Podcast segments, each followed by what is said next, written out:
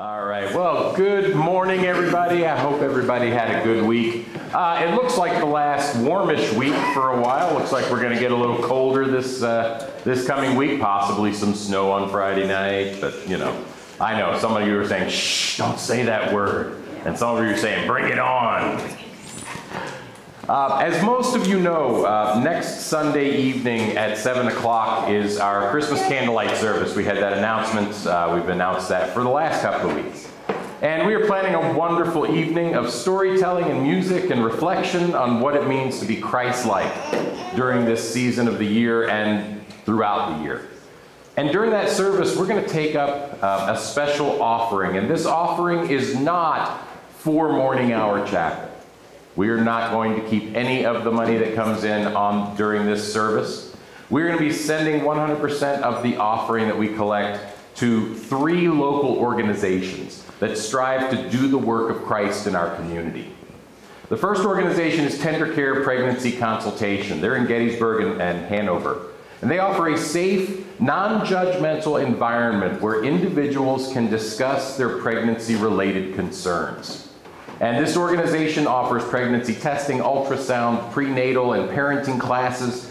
They offer honest information about all of the options that a woman has during pregnancy, including keeping the child, possibly giving the child up for adoption, and they also provide realistic information about abortion.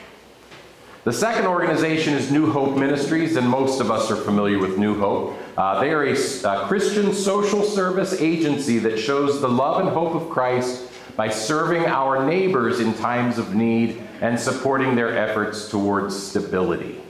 And that support includes food and basic needs. Uh, New Hope has a, a mobile uh, food pantry that they go out into the neighborhoods and they provide food. Uh, they provide uh, job development programs. They provide youth programs. So there are a lot of good things that are going on with New Hope Ministries. And the third organization is Adams Rescue Mission, which is uh, celebrating its 50th anniversary this year. Adams Rescue Mission exists to proclaim the passion of Jesus to the hungry, homeless, abused, and addicted, and to accelerate recovery and restoration to the least, last, lonely, and lost. And their services including a men's uh, homeless shelter, another shelter for women and children.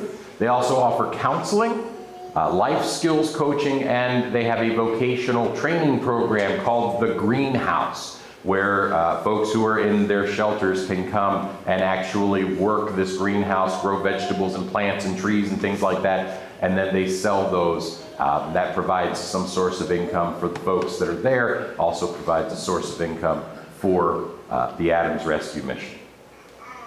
And the reason that we are doing this, and we did this last year as well, but the reason that we do this is because we have been richly blessed at Morning Hour Chapel, and we see those blessings every single week. And we want to be a blessing now to these organizations because most of these organizations don't see a huge uh, monetary support. And they also are also looking for volunteers people who would come and just spend some of their time helping uh, to accomplish their mission. So if uh, on, on Sunday uh, next week, on the during the uh, well during the evening service, uh, we will have information out in the lobby about each of these three organizations and give you some information about how you can volunteer uh, if you would be willing to do that. So, how many of you have ever watched The Grinch? Anybody? Nobody? Just me? Okay. The Grinch Who Stole Christmas. This is a Jim Carrey version that I'm talking about now. Um, and you might remember the Who's down in Whoville, right? And one of the things that the Who's down in Whoville would do is they had this humongous clock tower. And it was the job of one of the Who's every minute, as soon as the clock turned, what would he say? Anybody remember? One minute closer to Christmas! And he did that all year long. And like on the last day we saw him, and it was like, I don't know, 8 o'clock at night. Four more hours till Christmas. And they kept track of the time by the minute. And of course, as long as I've been alive and even longer, you know, people have counted down to Christmas. Anybody ever count down to Christmas? Teachers, you ever make the little loop things that you hang in your room and you cut one off every day to count down to Christmas? Sometimes we use these. This is a uh, what they call an Advent calendar that starts on December 1st and you count down and you open the little drawers and you get a little piece of candy or something for, uh, for each day.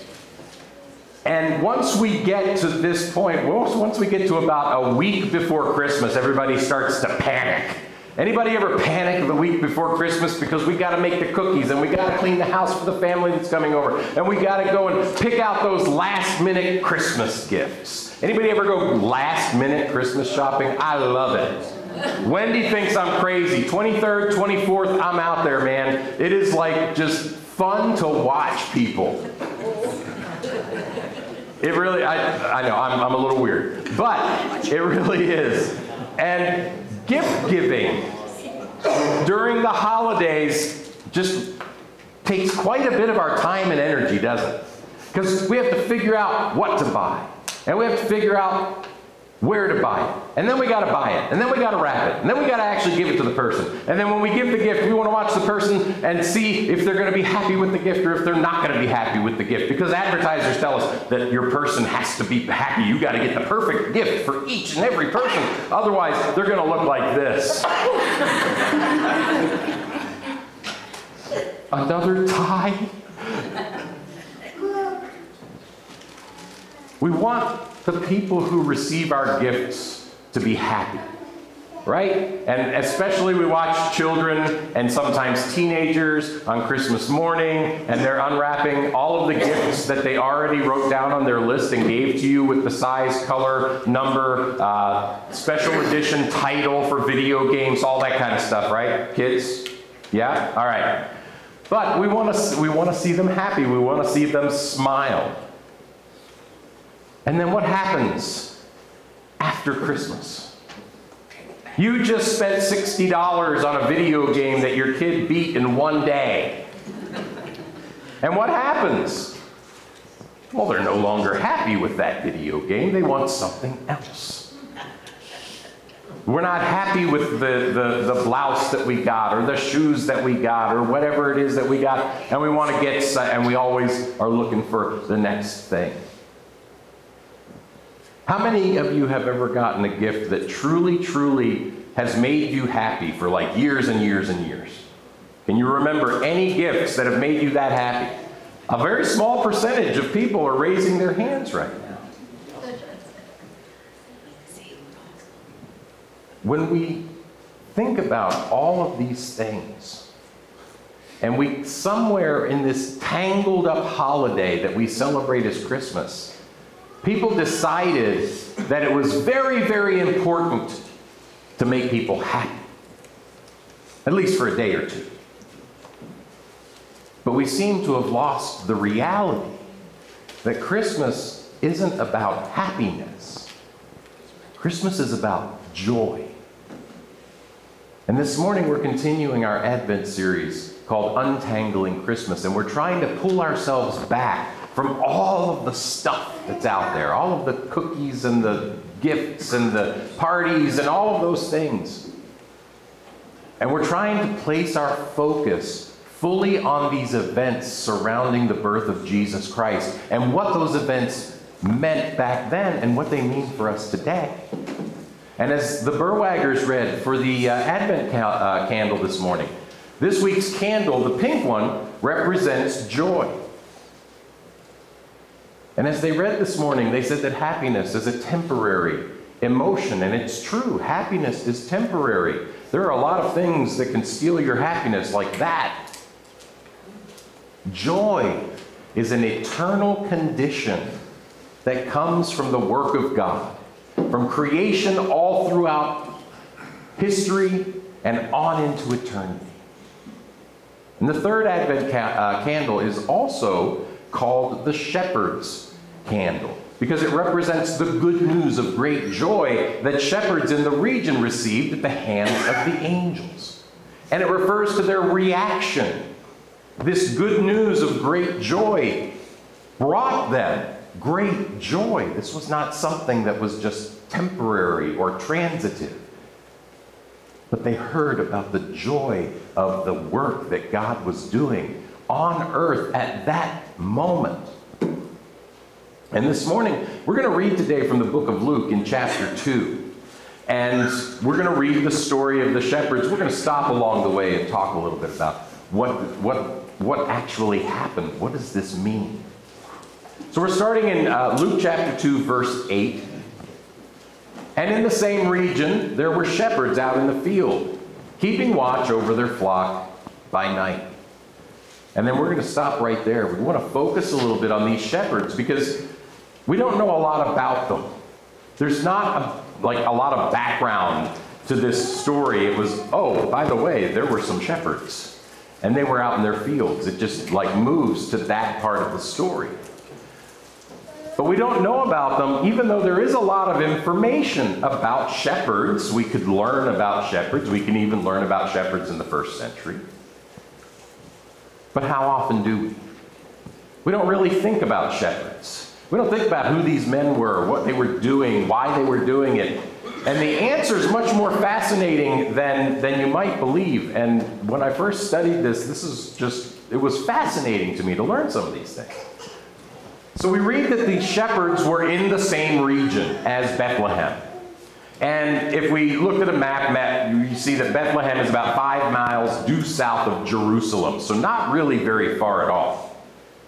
And, all right, before I do that, let me tell you about this, uh, this book that the Jews use. The Jews had this compilation of ancient texts. They call it the Talmud. And the first part of the Talmud is this thing called the Mishnah. And the Mishnah is this gathering of uh, Old Testament texts, uh, texts that aren't necessarily in the Old Testament, but are teachings by the ancient rabbis and people like that. And the, the Jewish people really kind of follow this, this Talmud along with the Torah, which is the Old Testament. And the Mishnah says that Messiah will be revealed from Migdal Eder. It's translated Tower of the Flock. And this tower was kind of a boundary point. And in uh, Shekalim 7.4, which is part of the Mishnah, it reads that an animal that was found between Jerusalem and Migdal Eder, right outside of Bethlehem, the males could be considered burnt offerings, and the females would be considered peace offerings. Those were the offerings that happened in the temple in Jerusalem every day. So these sheep that the shepherds were keeping were not just regular, ordinary sheep. These sheep were the sheep that they would use during those sacrifices. So, we find out that these shepherds really weren't just shepherds. They were what were called temple shepherds, which meant that they had vast responsibilities, not just to keep the sheep, but they had to know the Torah. They had to know the law and the prophets because it was their responsibility to keep these particular sheep blemish free, so that they could be used for these sacrifices. So, those are the shepherds that we're talking about. A little more educated than maybe some people think. But let's read on. And an angel of the Lord appeared to them, and the glory of the Lord shone around them, and they were filled with great fear. And the angel said to them, Fear not. For behold, I bring you good news of great joy that will be for all the people. For unto you is born this day in the city of David a Savior, who is Christ the Lord. And this will be a sign to you you will find a baby wrapped in swaddling cloths and lying in a manger. And a lot of times we think about this event don't we usually think about, and aren't we usually told, that these shepherds are just these lowly, dirty, ignorant people And then we wonder why God would come to them instead of coming to, oh, I don't know, say a king or a prince or somebody of great importance. But again, we have to think about what the shepherds were. Yes, they were lowly. If you uh, read through history in the Old Testament, the shepherd of the family was usually the youngest son. So, for example, David, who later became the king of Israel, he was the youngest son of Jesse. And he was the one that was the shepherd. And he was almost overlooked when Nathan came to look for the new king of Israel. Because he was just a shepherd. But the things that we read that David has done David fought bears and lions with his bare hands. David knew how to play musical instruments. You heard um, Laurie talk about the bell that the shepherd would use. Well, they also used things like flutes and harps and things like that to calm the sheep, to help them to sleep, to help them to calm down. They knew all of these things. And most of all, they knew how to raise sheep. Because sheep are not generally considered wild animals. Sheep can't take care of themselves. So the shepherds are in charge of cleaning them and feeding them and making sure that they all stay together. If one of the sheep wanders off, the shepherd has to go off and find the sheep. And every once in a while, if one sheep keeps wandering off, the shepherd would break its legs. And I know that sounds horrible. But after it broke its legs, he would then carry it around on his shoulders until it was healed. And this was to help the sheep to know that it shouldn't run off. There were all kinds of things that shepherds did. And it's true, sheep herding is a dirty job. Anybody watch Dirty Jobs with Mike Rowe? Dirty, dirty job. I mean, sheep are dirty animals. They can't clean themselves. Shepherds were outside all the time. Their skin took a beating, and they were just in either dirt or dust or mud or whatever it was all the time. they had to fight off those predators like David did, right? So they might have have just it was dirty. It was a lot of dirt. And life for a shepherd was hard. But shepherds were not ignorant. And you remember we said that the shepherds needed to have this knowledge of God's word so that they could fulfill their job, so that they could do the thing that God had called them to do. And the shepherds at this event were working in service to the temple. And when they heard the words, Unto you is born this day in the city of David a Savior who is Christ the Lord they knew exactly what that meant. It meant the end of temple sacrifices. It meant that Israel would soon be free of its oppressors. It meant the beginning of heaven on earth for the Jews. It meant all of those things. And then, once they came to that realization very quickly, and suddenly there was with the angel a multitude of the heavenly host praising God and saying, Glory to God in the highest, and on earth peace among those with whom he is pleased. It meant that the hope that they had felt for centuries, these Jewish people, the hope that they felt was now going to be a reality. It was happening. And it was happening right there. And more than anything else, they were looking forward to peace. They were looking forward to not being oppressed. When the angels went away from them into heaven, the shepherds said to one another, Let us go over to Bethlehem and see this thing that has happened which the Lord has made known to us. And they went with haste and found Mary and Joseph and the baby lying in the manger, just like the angel said. They were excited. They were so excited, in fact, that they left all their sheep, which we know is not something a shepherd would readily do unless it was really important. Remember, we've read that a shepherd will leave the 99 of the flock and go find the one that is lost and bring him back? In extreme situations, shepherds would leave their flocks for a short time. And that's what happened here. And then they found Joseph and Mary, and they found the baby, and he was just like the angel described, wrapped in swaddling cloths and lying in a feeding trough. And when they saw it, they made known the saying that had been told them concerning this child. And all who heard it wondered at what the shepherds told them. Now, this is not a wondering like, hmm, what on earth do these shepherds mean? I'm not quite sure. This was not a wondering like that. This was wonderment. Another translation of this word is they would marvel. Another translation is that they were impressed. This was something that they were not expecting to hear on that night, especially not from shepherds. They were in wonder. These people would probably not be just sitting there and listening and going, hmm, that's interesting. These people would start chattering amongst each other because this was the news.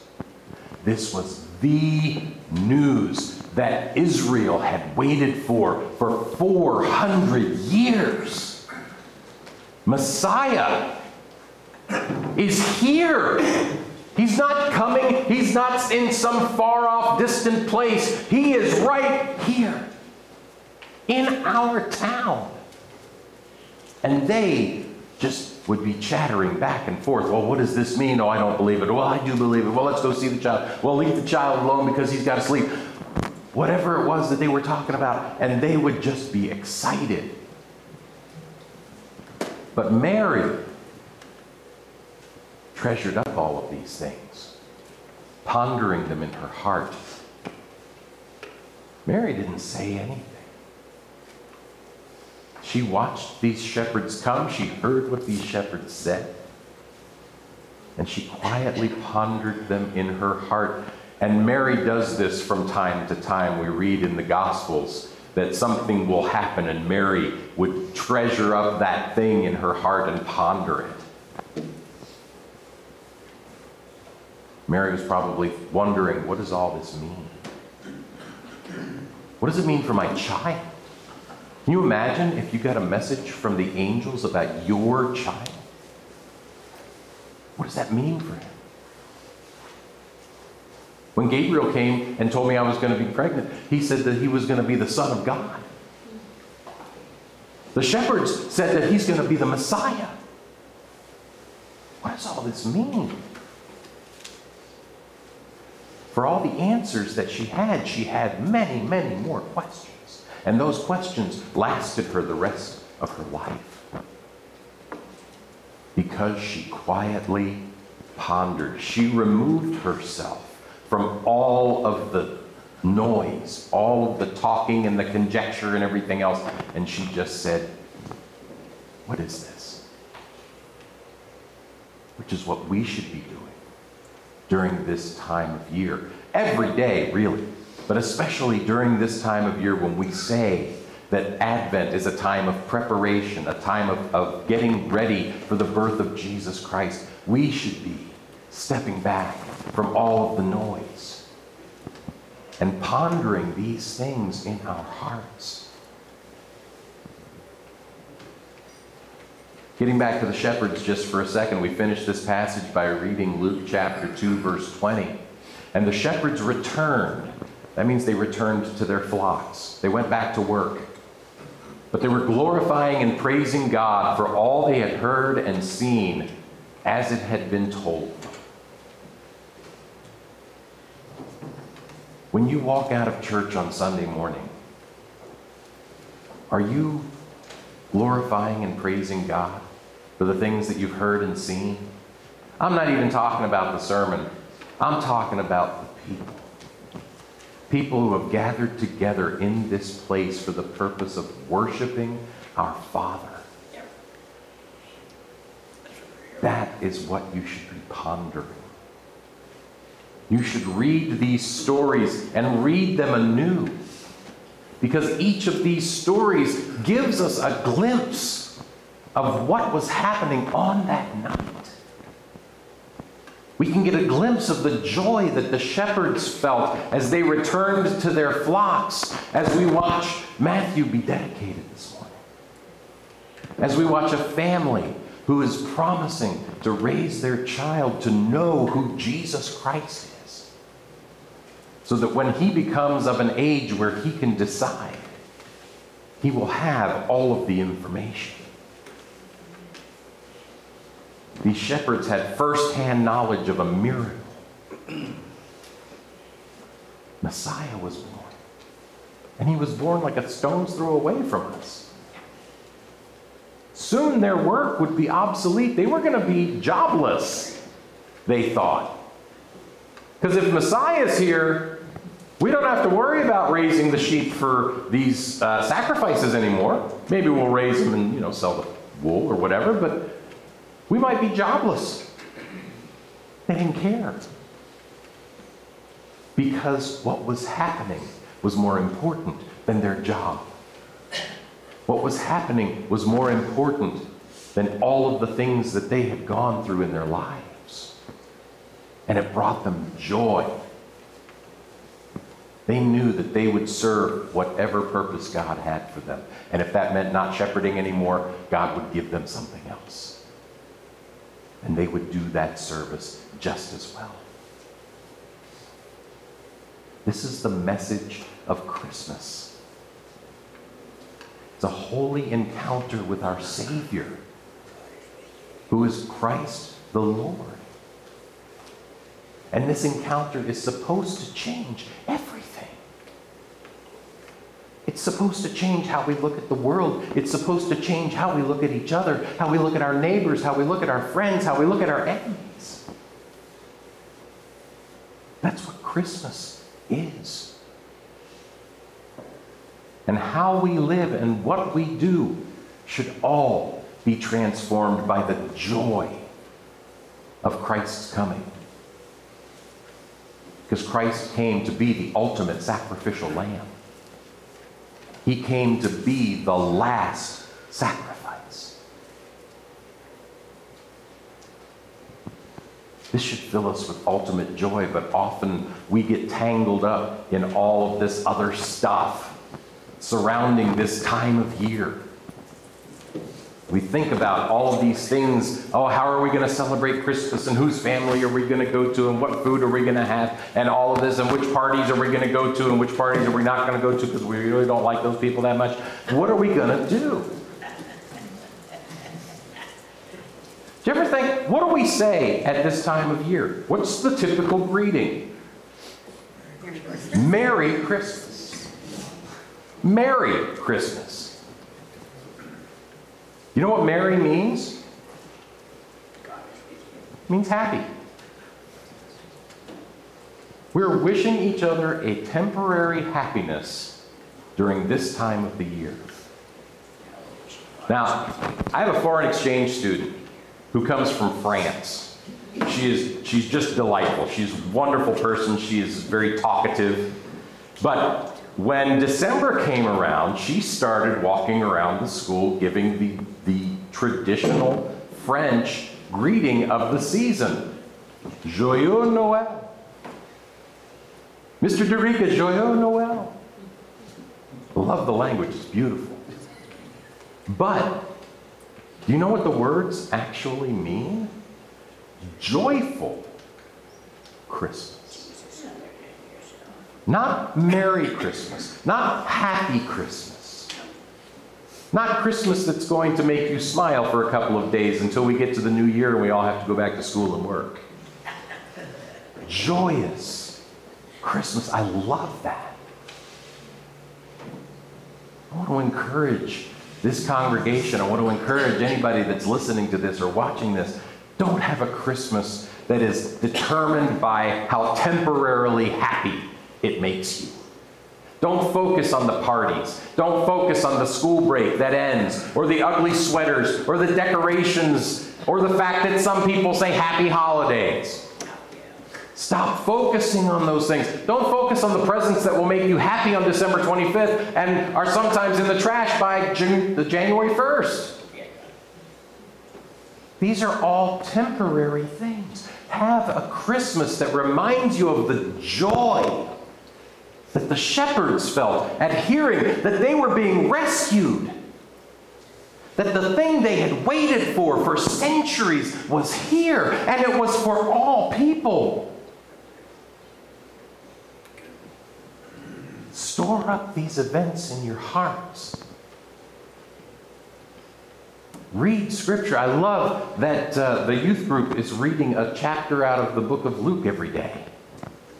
So that by the, by, uh, the 24th of December, they've read the entire book of Luke. They've read the entire story of Jesus. Store up those scriptures. Ponder them in your heart. Consider the hope of Jesus Christ and the peace that he brings between us and God the Father. And let your hearts be full of joy and let that joy shine. Jesus told us we are the light of the world. And he told his church, we are a city on a hill. You ever seen a city on a hill when you're driving in the dark? Man, it's bright, isn't it? You can tell exactly what it is. You can almost tell how to get there. That's what we're supposed to be. The city on the hill. We're supposed to shine bright as a church and as individuals so that people can see us and tell what we are just by looking. And as we continue untangling Christmas and pondering what is real and true and separating it from what is manufactured by the world to elicit some sort of fleeting emotion, let us be bold in sharing Christ with others. Let us be bold because of the hope that Christ gives us. And let us be bold because of the peace that Jesus brings and the joy that Christ is. Would you pray?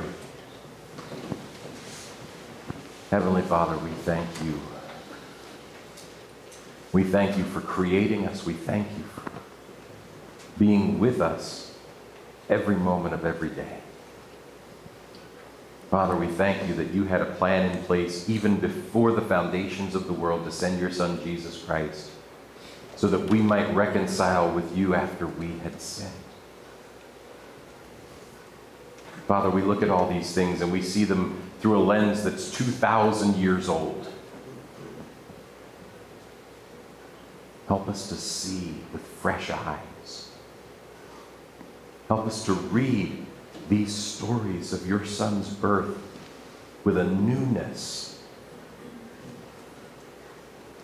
where we can't help but feel joy every time we think, every time we ponder the things that Jesus Christ, your Son, did for us. Father, you see in two weeks, we're going to be celebrating the birth of your son. Help us to truly celebrate the hope and the peace and the joy and the love that we find in Jesus Christ and help us to be that light. Help this church to be that city on the hill where people can't help but know exactly who we are by shining Christ's light. We pray these things in the name of your Son. Amen. As we step out into the world this week, as we count down to the birth of Jesus Christ, let us be the light of the world. Let us shine Jesus Christ on everyone we see, and let us not be afraid to tell people who he is and what he has done.